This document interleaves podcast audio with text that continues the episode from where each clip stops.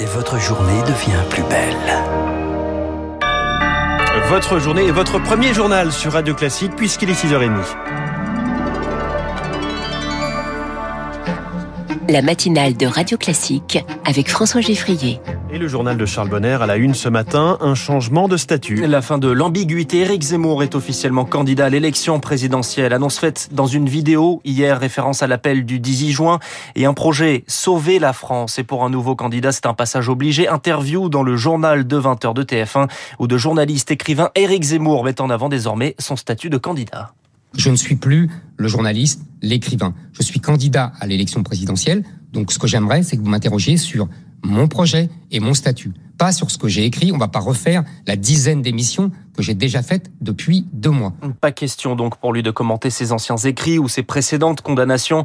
Il veut désormais mettre en avant son projet, un changement qui va prendre du temps selon le politologue Jean-Yves Camus, spécialiste de l'extrême droite, car Éric Zemmour n'a pas encore endossé le costume de présidentiable.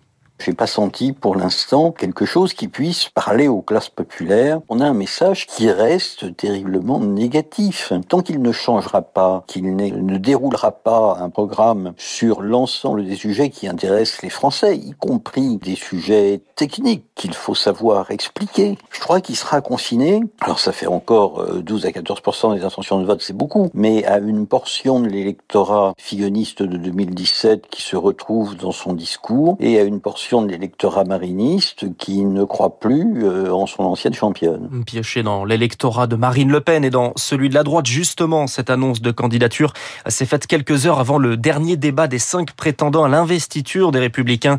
Michel Barnier, Philippe Juvin, Valérie Pécresse, Xavier Bertrand et Éric Ciotti se faisaient face hier sur France 2. Je pense que ce ne sont ni les juges, ni les passeurs qui doivent décider de qui on accueille chez nous ou qui on ne veut pas chez nous. ce sont les Français qui doivent décider. Moi, je crois qu'Éric Zemmour, il blesse les Français.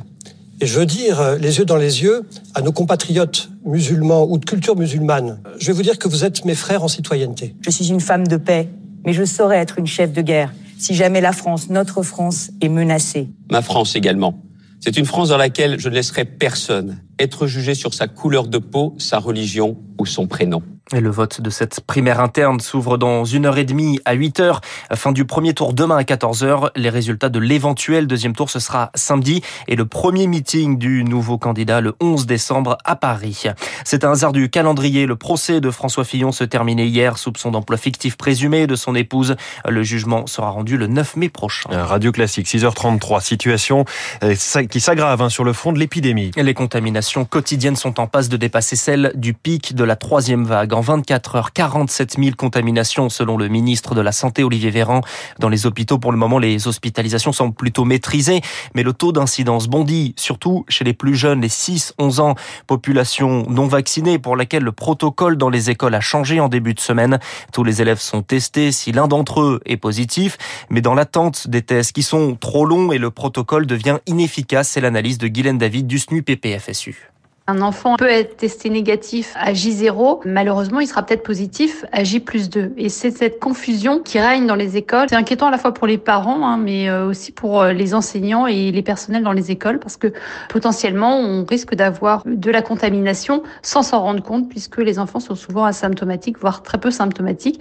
C'est aussi pour ça qu'on dénonce ce protocole qui ne permettra pas de tester très régulièrement les élèves et qui permettra euh, d'avoir des cas positifs dans les classes sans s'en rendre compte. Hélène David du syndicat des instituteurs et professeurs des écoles interrogés par Pierre Collat. Les enfants, pour le moment, sont exclus de la vaccination. Cela pourrait changer. La haute autorité de santé le recommande, mais seulement pour les enfants à risque atteints de maladies cardiaques, d'asthme sévère, de diabète ou encore de trisomie 21.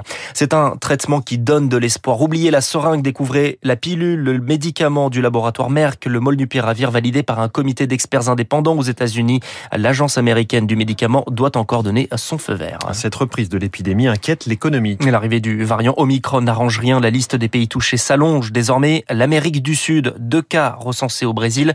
L'OMS juge inutile les fermetures des frontières, mais déconseille tout de même aux personnes à risque de se rendre dans les zones de transmission. Le monde du tourisme voit donc rouge, tout comme celui de l'événementiel où les annulations se multiplient, selon Michel Rivet, directeur général de MoMA Events, agence de com événementiel.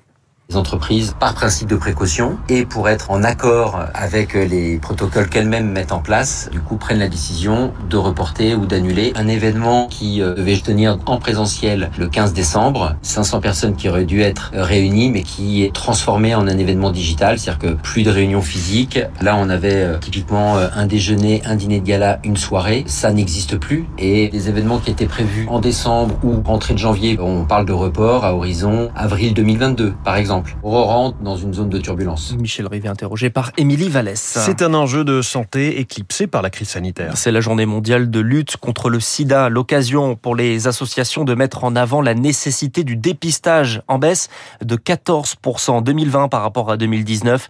Camille Spire est la présidente de AIDS nous avions une inquiétude sur la baisse des dépistages et qui est confirmée effectivement parce qu'il y a eu moins de campagnes de communication. Le focus n'était pas du tout sur le VIH mais était euh, évidemment sur la Covid, mais également parce que les gens ont repoussé le fait d'aller à l'hôpital, le fait de se faire dépister, c'était plus la priorité pendant un moment.